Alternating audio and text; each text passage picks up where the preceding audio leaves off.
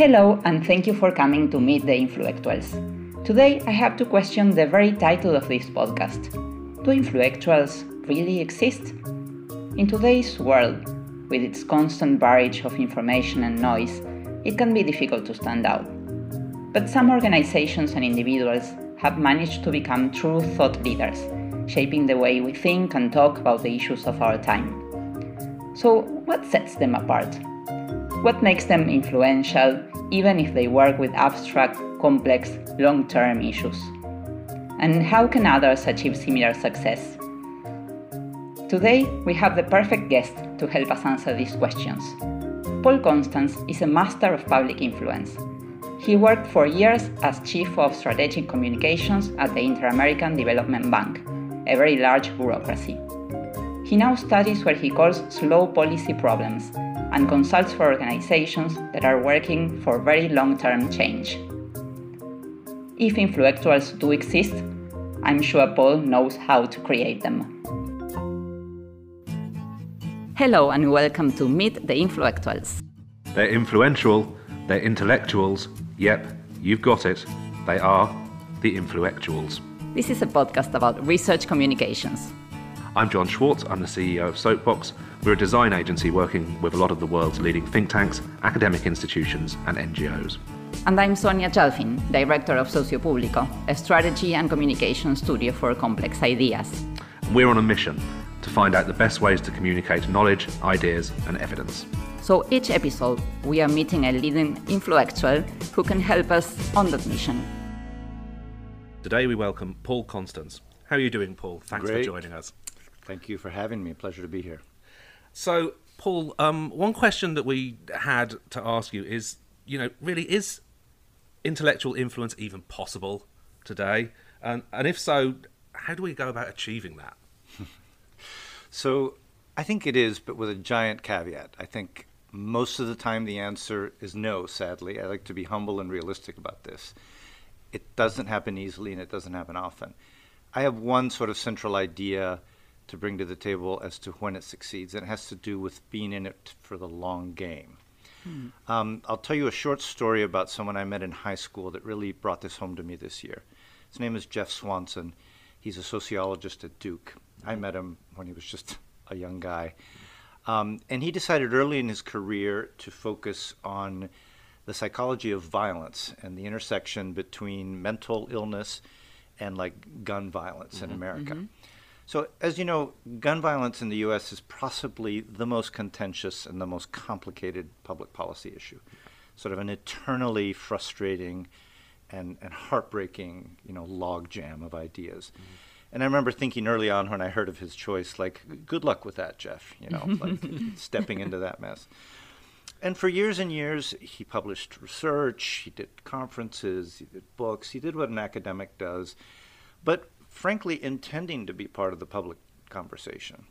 And I'll be honest with you, I had a pessimistic reading of how it was going for him because this whole debate in America seems to be stuck. Except you may have heard in the news a few months ago after yet another horrible mass killing in the U.S. The Biden administration uh, saw an opportunity to put forward some legislation. Mm-hmm. And we all got caught off guard by this that suddenly there were enough votes in Congress, Republican and Democratic votes, to pass what's been described as the biggest, most consequential piece of gun legislation in 30 years. And all of a sudden, my friend Jeff Swanson was being quoted all over the news, explaining why a central piece of this legislation has to do with this thing called red flags, which is mm-hmm. the idea that when you know someone has mental health issues and they may have access to a gun, it's a good idea to tell yeah. the police mm. and do an early intervention. Yeah. Well, it turns out that Jeff, for 20 years, has been working on this issue, mm-hmm. researching mm-hmm. it, traveling the country, building a community of people who understand that this is probably the single most effective thing you can do about gun rights. Yeah, let's go back to that in a minute. I think that's right? interesting. Yeah. So, the big lesson for me in his life story is he is an influencer, to, to answer mm-hmm. your core yeah. question. You would not have described him as one. Mm-hmm. Most of his career, he wasn't, he was sometime on the news, he was sometimes asked to come to Capitol Hill, but he wasn't a rock star. His issue was just too uncomfortable. But what I think he and his community did was they saw this on the horizon as something that you had to build Yeah. consensus and evidence for over time in the hope that at some point the political confluence will come together and create an opportunity for legislation, right? So there's a lot behind that, but I think that people who want to be influencers in public policy, they need to have a very long game because public policy changes in legislatures, right? It doesn't change because you get a movie made or a documentary or an invitation to the Oscars. It has to go through legislatures, and that's messy and slow. So I'm interested in people who have that kind of stamina to become influencers in that space. Hmm. But that sounds so counterintuitive with the fact that we live so in, in this very, very rapid envir- news environment. We have to be alive on social media all the time or, in the, or the, in the news. So how, how can we make those two realities work together? So you're absolutely right. And I'll tell you another brief anecdote of from my life that, that brought that into focus. I started my career as a research assistant at a think tank in New York City called the Population Council. They're a typical old school think tank founded by Rockefeller, a lot of money, a lot of academic researchers. I was like 24 when I when I was mm-hmm. there, and I met this guy who was the chief demographer there, a Dutch American demographer named John Bongaarts, who had this aura of like eminence around him. And he was already a very prominent demographer, and he continues to be. He's 78, but he's still active. And yet, one thing I have to say about John Bongaarts is that I never saw him sort of quoted in the general news. Yeah. He's a guy who has a huge Google Scholar profile. He's cited all the time, but no one knows who he is, right? Mm. In the last three years, I've been tracking the rise of a very young man, he must be maybe 35, who hasn't even gotten his degree yet. He's a demographer in training. Hmm. Mm-hmm. The fascinating thing for me is to juxtapose the two trajectories of their careers towards being influentials because they both aspire to, I have no doubt about Yeah. it. Mm-hmm. The young man, his name is Lyman Stone, um, does maybe three things that I think are, are, are significant that this older guy never did. One, he doesn't stay in his lane. The lane is demography, which is a very mm-hmm. technical academic field. Mm. Lyman Stone likes to jump into adjacent lanes family policy, politics, mm-hmm. religion, and he's constantly opining, right? So the mm-hmm. other day he published an op ed on why the voting age should be reduced to zero. Very provocative and weird idea Yeah. that has to do with the, demogra- the demographic crisis that the world is having and giving more weight to children mm-hmm. politically. But he's tangling with the world of political science, with the world of voting, which he, as a demographer, you could say, has no authority to do so. But he does that all the time. Mm-hmm. He uses social media. He puts out requests for people to participate in surveys on social media. He provokes people. He gets into Twitter, you know, mud fests. All things that this other guy, for almost genetic reasons, would never be inclined to do. But what's the outcome? Lyman Stone is quoted all the time now. If there's an article on demography, there's a very high probability that the reporter just calls him. John Bongaarts, who is an eminence in demography, continues to be unknown. So none of this is surprising, but it's notable that you still see that divergence. You know, if you're hmm. going to be an influencer today, you have to be present in multiple spaces, and frankly, you have to be promiscuous in communication. And I use that word on purpose because this guy, he's never said no to a podcast interview request. Yeah. He's never said no to a column. He shows up everywhere. You know, so it's a decision to devote probably 40% of his time to aggressive communication. Mm-hmm. It works. You know, in his mid 30s, he's far more influential than this eminent demographer in his mid 70s. So it seems that it's really like a decision ones have to make whether you want to work towards becoming an influential, as we call them here, or or not, uh, and, and then put some hours into that. But, but what what do you think is the most effective way to use uh, those hours to, to use that time? You you mentioned being controversial. That's already difficult when you work on a large organization or a bureaucracy, I guess. So let's start with that one. Is it possible to be controversial if you're working on, in an organization that needs to use back channels to achieve influence and that, that it's taking care of its political correctness and all these other things that that are, uh, are, are like the, Yeah. the regular way of working for these organizations. So, if I had one major takeaway from having worked in a large um, nonprofit bureaucracy for many years, was that it's extremely difficult to do this within those contexts. Um, the culture of large organizations is inherently cautious and inherently discourages provocation and, and, and all the attributes I kind of described in Lyman Stone. So,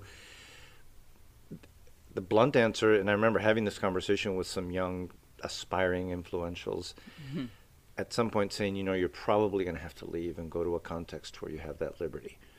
A pattern I've seen over and over again is that small NGOs beat the big bureaucracies all the time in this. Um, when I was at the Inter American Development Bank, they had decided to invest a lot in the whole area of citizen security and crime.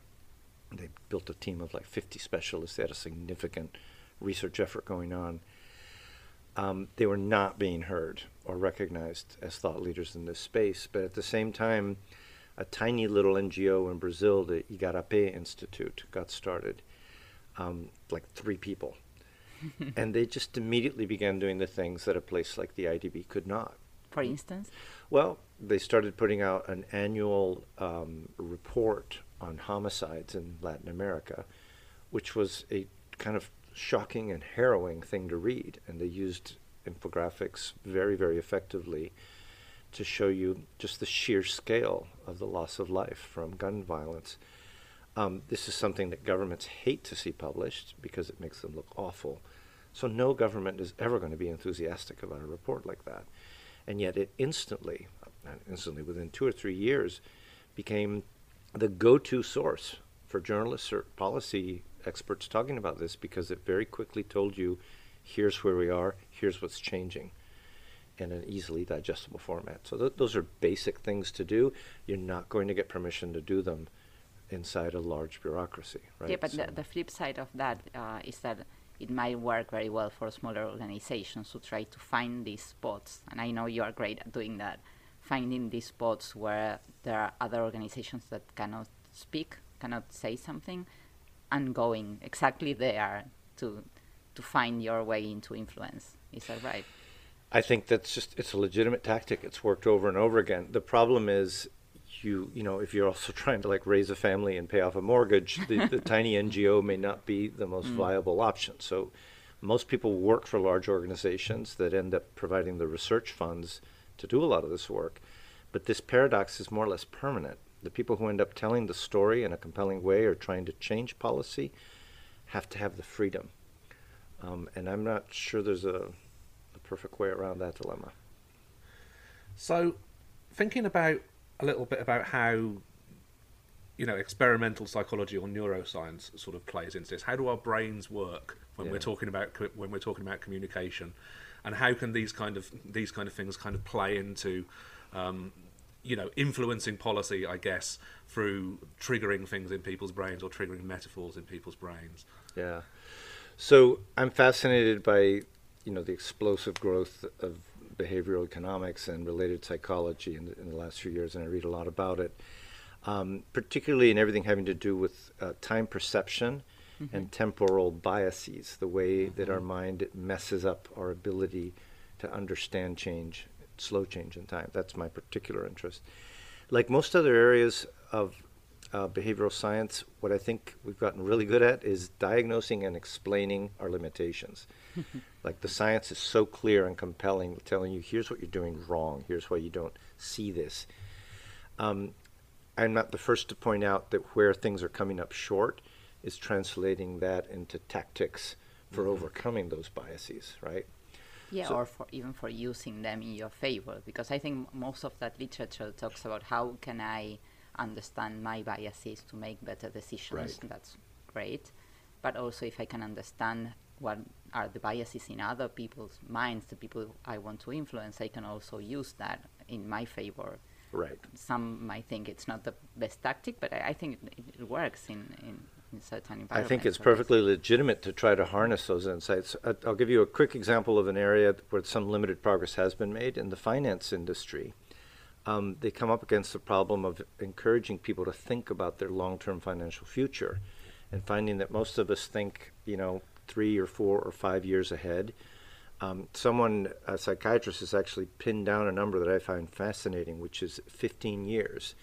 And she concluded that after 15 years, the future goes dark for most of us, as mm-hmm. it, it doesn't exist. You know, there's this uh, neuroscientist working in, in London, he's uh, Argentinian, Joaquin Navajas, he's brilliant, and he he even said that the future we really understand is the, the next four years. Right. So he says this is the the problem of the next World Cup. That this, Precisely. this huge in we Latin can America. Think that so far ahead. we can only think up until the next World Cup. Right. So this is an absolutely massive and central problem, I think, in all of public policy because most public policy requires you to think quite a bit further down the road than four years, right? Mm-hmm. So the f- financial services industry, which has been more pragmatic about this, literally sitting down with someone and trying to get them to invest more in their retirement, for instance, has done some things I'm sure you've heard of, um, taking a person's photo and aging it. Mm to trigger a conversation about mm-hmm. who are you 30 years from now? What do you like? What do you look like? What will your needs be? It actually works. I don't know of all the time, but I've heard a lot of finance professionals say that at least reframes the future for someone, right? Outside of that space, we're not making a lot of progress. Look at the debates right now in France, in the US, or in Chile, to name three very different countries, about pension reform. Mm-hmm Macron is getting nowhere. Every time he tries to talk about that, everyone comes out on the street and says no. Biden is fiddling with the idea of Social Security reforms and getting like preemptively shot down. And in Chile, this led to an absolute meltdown around 3 mm-hmm. years ago, right? So the whole topic of how are we going to fix pensions so that we're not all poor when we're old is absolutely stuck. So on a systemic level, we're not coming up with tricks as simple as showing someone a picture of their aged self. And I think we've got to start doing better. I'm, I'm sorry I don't have the, the mm answer, but this is a, a psychological wall that we, we run up against, and it's going to have a big price tag. Yeah. I mean, I guess the financial industry might be better at thinking about that because, of course, they do have to think, you know, 30, 40, 50 years in advance as to when they're going to have to pay our pensions, particularly. So, so for them, it's it's obviously in their in their interest to do that. Political cycles are obviously usually working on five, five four years, five years right. kind of kind of kind of time. Can we overcome that? Or are they on a four year time because that's the cycle that we can think in? Have we decided somehow subconsciously to put them on a four year uh, cycle? It's funny, right? Like yeah. who came up with four years and it just happens to be like the World Cup frequency, yeah. right? So I think we can, but it's going to require um, some pretty radical creativity. Um, I read about a fascinating instance in Australia where a city needed to build a new bridge over a, a river. And the community planning council sat down to look at alternatives and budgets. And the engineers said, All right, so here's a bridge, it costs this much. Somebody raised their hand and said, So, so how long will the bridge be good for? And he said, Well, standard 75 years service mm-hmm. life. And somebody then said, 75 years? Like, why just 75 years? That just means we're going to have the same problem when my son is, you know, middle aged.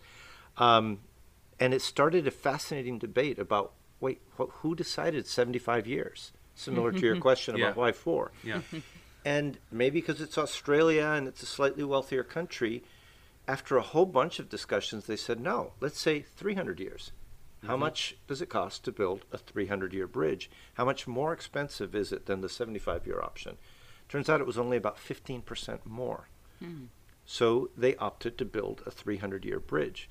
But what's fascinating to me about that story is the process of imagining a future that must have come into the room, right? Mm-hmm. Like thinking, well, yeah, the city will still be here in 300 years, even with climate change and everything else we might as well build a better bridge, right? So I'm trying to think of analogous situations where you could engage people in a creative conversation about the future, but on much much longer time mm-hmm. frames. And I I think it's probably possible, but it's it's a, it's got to be a deliberate decision. Like they, some, whoever asked why 75 years. Hmm. Yeah, yeah, probably we need these hooks, as you were saying, uh, to overcome our biases and and but, but it's funny that we are not thinking of, of many more examples. I mean, it seems like so uh, productive to think about this. Not only productive, but one thing you hear every day in the news is how young people right now have an extremely dark horizon, right? Mm. We're seeing evidence of this all the time with rates of anxiety and depression in young people. When you talk to them, one of the things they tell you is that their view of the future is just catastrophic, mm-hmm. right? So this is also like a very personal intimate problem inside families. If you have a teenage kid right now, you know what I'm talking about. Yeah. It's like not a happy conversation. So this is related for me to the challenge that you face talking to a teenager of helping them to imagine why it's not all gloom and doom. Mm-hmm. That in fact things might turn out better than you feel they do today. And they're like, why? Give me evidence. Give me a reason. T- teenagers are fantastically mm. blunt on this front, right? Mm-hmm we need to be coming up with some more persuasive stories for teenagers. The bridge example is a very kind of a technical one, but I'm trying to think what would engage a teenage brain into thinking, you know what, my life isn't necessarily going to be just like this complete catastrophe.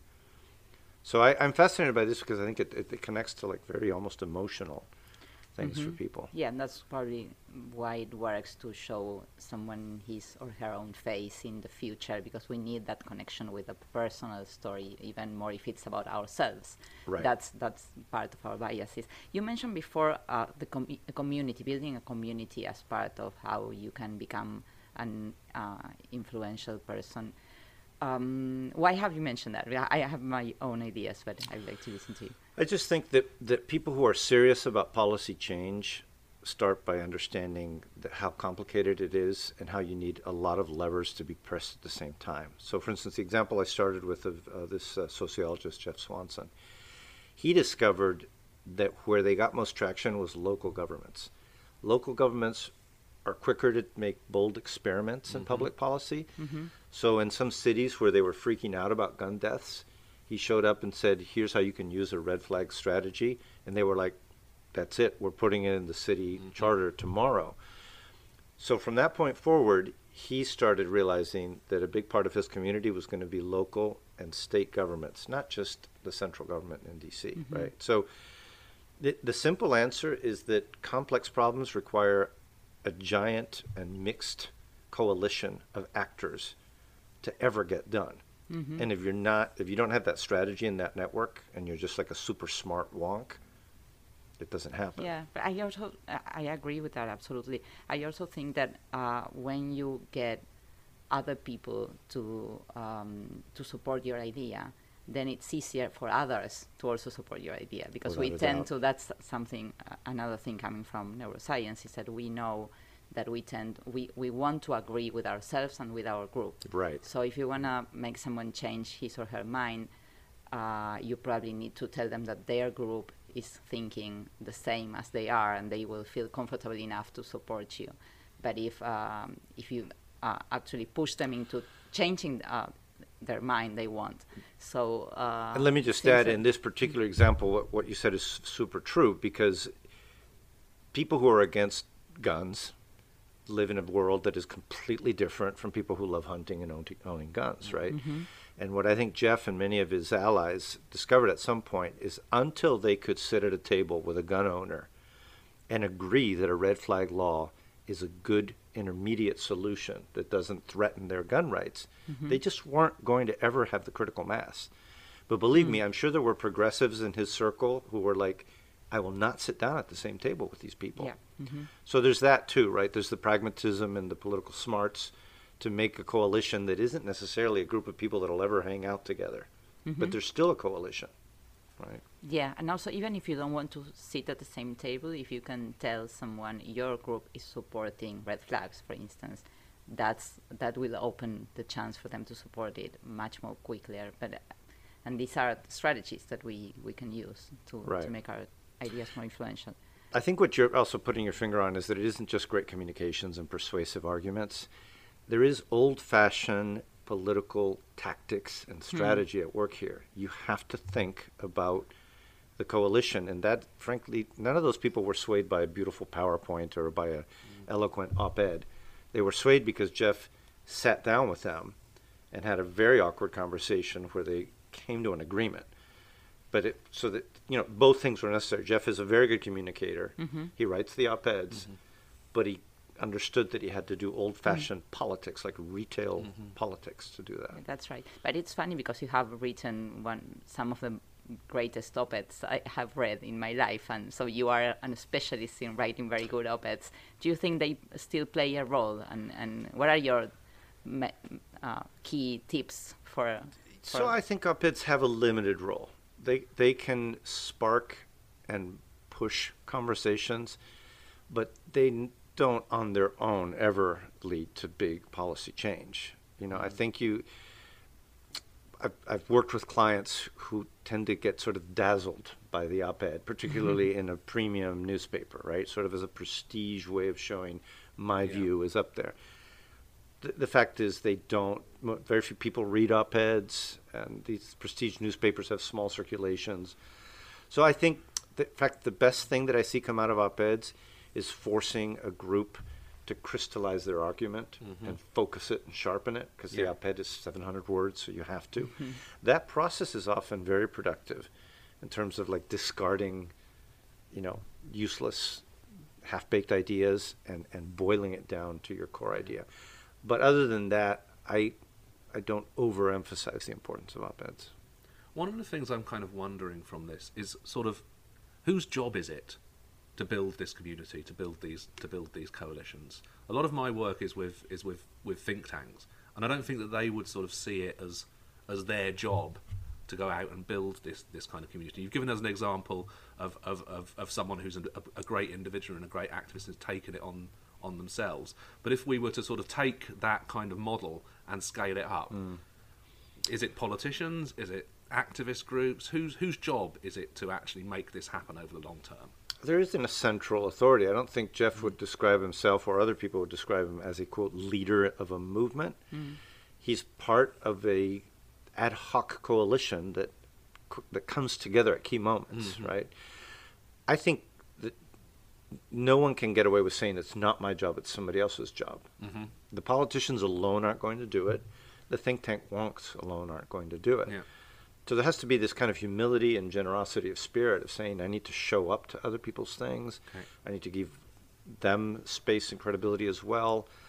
Um, but you, you're right; it's a tricky question because there isn't. o- Often these movements don't have a leader. Yeah. A refrain I hear a lot in progressive circles in recent years is, "Who's who's running this movement?" Even with something like Black Lives Matter, Yeah. or you know things that have really taken over the conversation, but then people are like, "Wait, wait, who's in charge?" Yeah. Turns out there isn't actually Yeah. anyone yeah, in charge. Yeah, it happened to me that someone wanted to interview in a very similar example uh, we had in, in, in Latin America with with uh, female violence, uh, violence against females. Right. Uh, there was this huge movement uh, called Ni Una Menos, Mm-hmm. and journalists were desperate to interview the leaders or to talk about someone Right. or to learn about h- how they have organized. And the fact was that there was no, I mean, there was a group of people who initiated it, but there was not someone to be interviewed. So we have these framings to, to think about these issues, and, Right. and the, the way things work are quite different, more Right. decentralized. What I try to avoid is the pessimism that sometimes takes over progressive conversations of saying, "Ah, we don't we don't have structure, discipline, leadership, a, a strategy," because what you discover in the, the stories we're sharing is that sometimes, in a chaotic way, this amorphous mass of pressure leads to a law, right? Nobody can really take full credit for that. Yeah. but it's a law, and it was changed for the better. So I, I think we also need to like accept that that is how change happens oftentimes, and not lament it. Uh, but it can be frustrating on the way there when no one knows who's in charge or what the what the game plan is. Yeah, and for us communicators who wants to to feel that we are really doing something towards the change, and maybe we, we cannot even understand exactly what we have done that have worked. Um, That's true. g- going back to our craft, um, do, do you still think that framing ideas has some power? Is there a way we can try to do that? I think framing is unavoidably important. I think it can be manipulative, but I don't have a problem with that. I'm a great believer in the notion that all communication is a kind of a contention and contest of ideas. Mm-hmm. From my first conversation with my teenage daughter in the morning to a work meeting, we're always kind of battling for advantage and ideas, right? And we use all kinds of manipulative little emotional techniques mm-hmm. in, in that contest. You know, you need to be called out if you're being very manipulative or dishonest. But I think framing is a powerful tool um, that we can't avoid using, and we should, as many critics have pointed out about progressives in general, progressives need to be better at using powerful frames. Yeah. Because conservatives tend to use them well. Yeah. And to hmm. win a lot of battles, right? Yeah. So that's my view on, on framing. And what, what are your tips for that? How do you start when you, uh, a client approaches you with a new topic? How do you start thinking about it and yeah. thinking about what's the best framing? You know, I wish I, I wish I had a simple formula. I'm fascinated by, by metaphor in general as a mental device, and the way that we understand the world through metaphors to me seems a, a profound and basic insight. Right? Um, I don't. I've read a ton of theoretical stuff on metaphors and framing, and I don't know of a of a quick and easy formula. But let me let me test something on, on the two of you that just popped into my head the other day because lately I've been doing a lot of writing on, on demography and declining birth rates. And I'm like, how do we reframe the response or the, the, the service that parents provide to society? Mm-hmm. Because what's happening in many yeah. cultures is we're getting to a point of realizing, you know what? In a in an ideal world, not enough people are going to want to have kids. That's not because they're bad. It's just we didn't anticipate this. That like when you get most people the life they want, the average birth rate is going to be way below replacement, right? Mm-hmm. So what do we do? And I have an idea that that uh, I'd, I'd, like your quick reactions to. Here in the U.S., there's a real reverence reverence uh, to military service. It's part of the culture. They, mm-hmm. you know, and something that you hear all the time when you run into a person on the street who is a member of the armed services, people just reflexively say, Thank you for your service uh-huh. when they greet them. Yep. And it's considered a show of respect, right? Behind that, though, there's a whole bunch of thinking, which is all right, not everyone wants to be in the armed services. It's dangerous, you can get killed, it's kind of a pain, you don't get paid well. So we want some people in our society to do that, right? So people in the armed services get benefits the rest of us don't get. They get special subsidies, they don't have to pay for college. Everyone thinks that's just great because we don't want to necessarily be that person who has mm-hmm. to go to war. Mm-hmm. I think in the future, and I want your reaction, when you run into a parent, I think you're going to go up to that parent and you're going to say, Thank you for your service. Uh-huh. And you're also not going to resent that that parent maybe doesn't pay taxes and get subsidized housing. Yeah and a whole bunch of aggressive financial incentives that today we're not quite there yet. But I wonder if we were to reframe parenting as a public service that we all agree we need because we want kids, we don't want the country to disappear, right? Mm-hmm. Then maybe we could walk away from this very culture war debate we're having today of parents versus non-parents and you know child support subsidies versus non, you know. So what do you guys think? Would thank you for your service be a good line? I would love to have a tax reduction because of all the work I have done with my kids. as a parent, you're in favor? I'm in favor as a, as a mother, yes. Um, I, I, like how provocative this this this sound. I, am sure that this can spark great conversations. But you know what Thank I mean? I think it's an example of, of why framing is essential. Like this is maybe yeah. way over the top, but it it can reset the conversation It can move the yeah the boundaries. Actually, I think that the fact that you're using this phrase "thank you for your service" that's something that we all understand so quickly. That's mm. really a great hook, uh, at least to open the conversation. I think it's a fantastic idea. I mean, I'd love to, like you, Sonia. I'd love to be thanked for my service as a parent. The problem I think I have, the problem I think I have with your if you want, I can tell you. I can tell you right now. John, yeah. thank you for your service. oh, thank you, thank you. And, and, indeed, and indeed, and indeed, you, Paul. Do you have children? Yeah. Thank you for your service, Paul. Um, and I think it's it, it, it's a very very interesting idea. I, I wonder whether parents is the right thing for this because we all have parents So therefore, we all come come at this with a long history of having parents, Yeah. and we may or may not thank them for their service, Right. um, depending, depending Absolutely. on yeah. So so so we come at it with with with preconceived um, ideas, but I like the idea, and it reminds me, you know, of how we can reframe particular occupations and, and, and so on and so forth. Certainly in the pandemic during um, you know, in, in the UK, we have a National Health Service which is revered. We have a revered National Health Service, and anyone who worked Right. in the National Health Service was became this A hero. revered hero Yep. person who was getting all kinds of.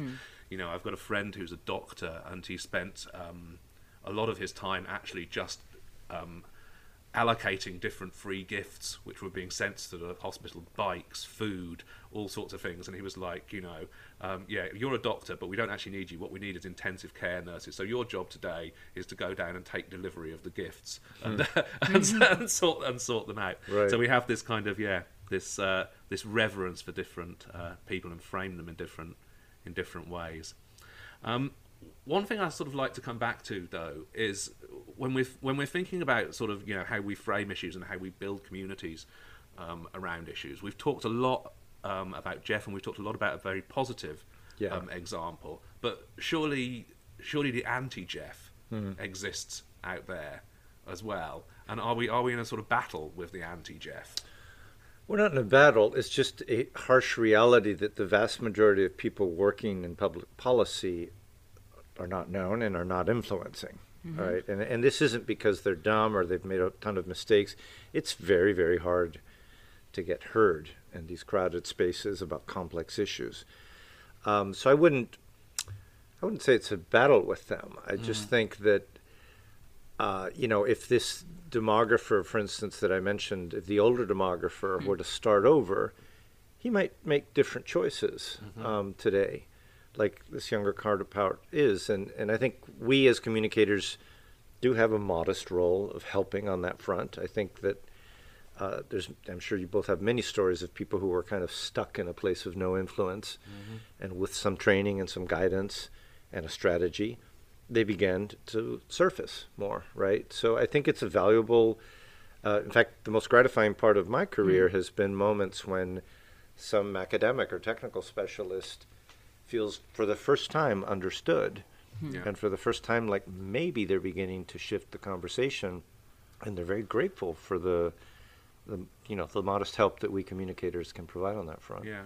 Is part of our job then as communicators to spot those opportunities, to know these people, and to go, Yeah. this guy is great.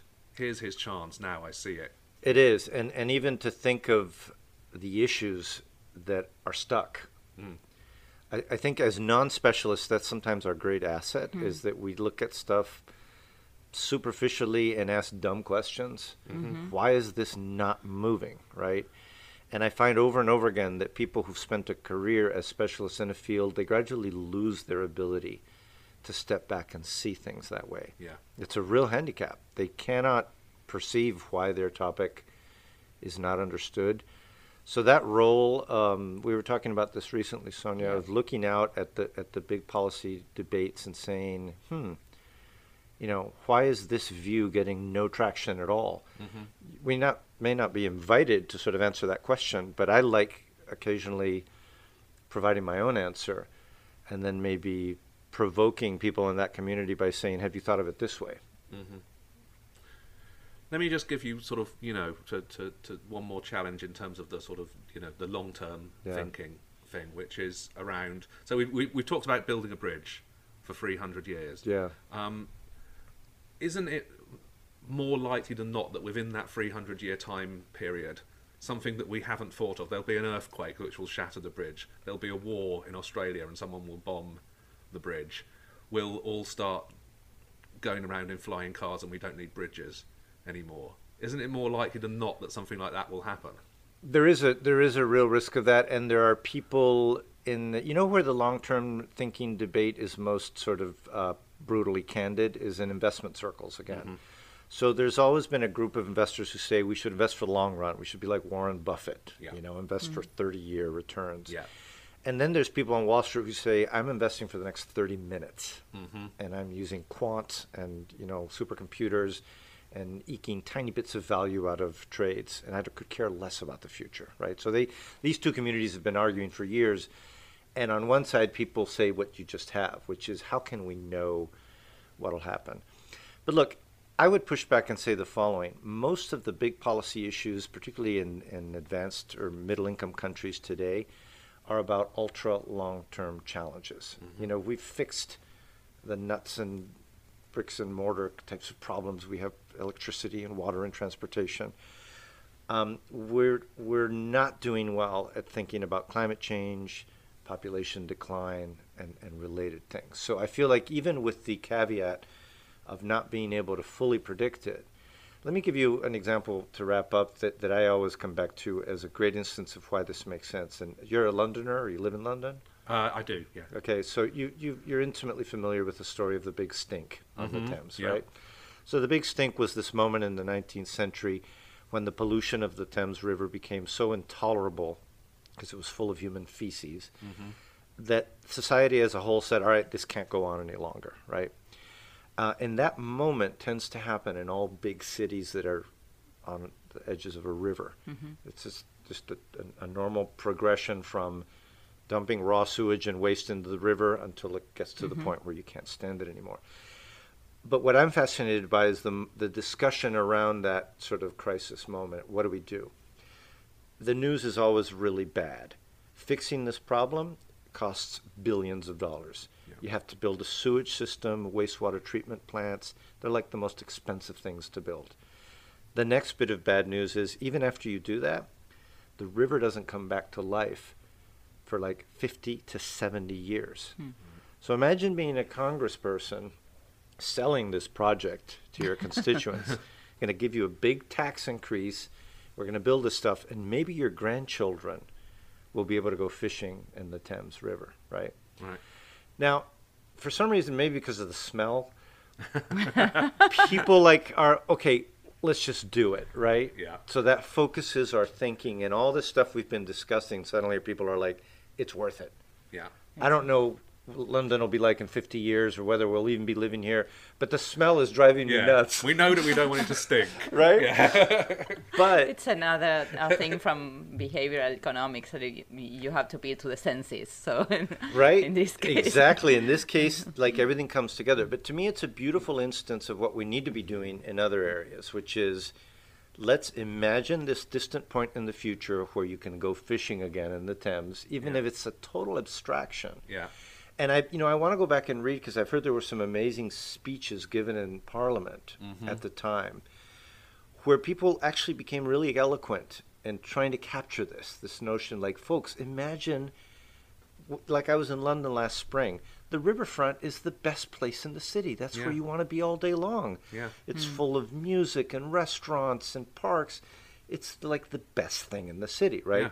So it was a fantastically wise investment to have made a century ago. Mm-hmm. And ho- so, how do you connect those two things? I, I think it can be done, Yeah. but it to me that's like the big next challenge in our field is engaging people's imagination on projects like this that where the payoff may be for our grandkids. Yeah. Um, I'm not sure exactly how to do it, but I know we need to get better at it. you're Paul, leaving us with a great challenge.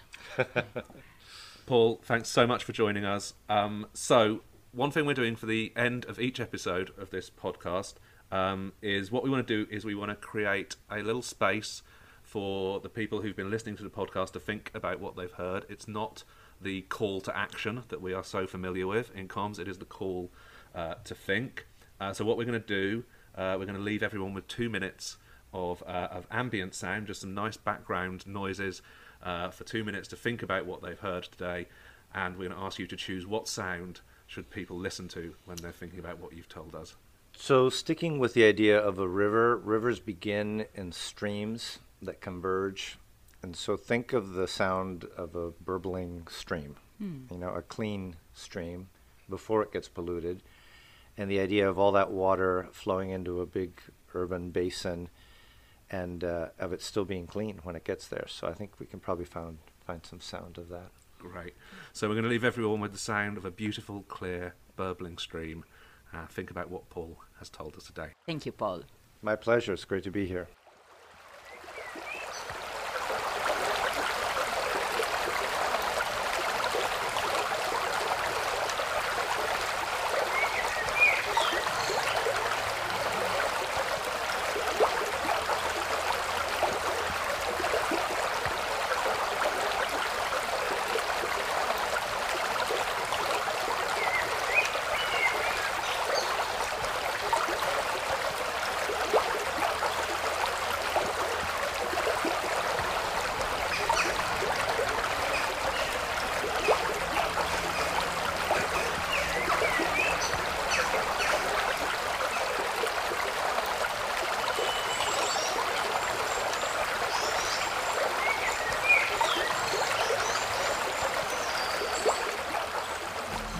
You've been listening to Meet the Influectuals with me, John Schwartz, and my co-host, Sonia Jalfin. Production was by Lara Sheshati Praise. Post-production was by Dario Gelfin. This podcast is produced by Soapbox and Sociopúblico, two design and communications agencies working at the intersection of research and social progress. You can learn more about us at designbysoapbox.com and sociopublico.com. And feel free to contact us with ideas for future episodes. Just use the email addresses you'll find on our website. Thanks for listening.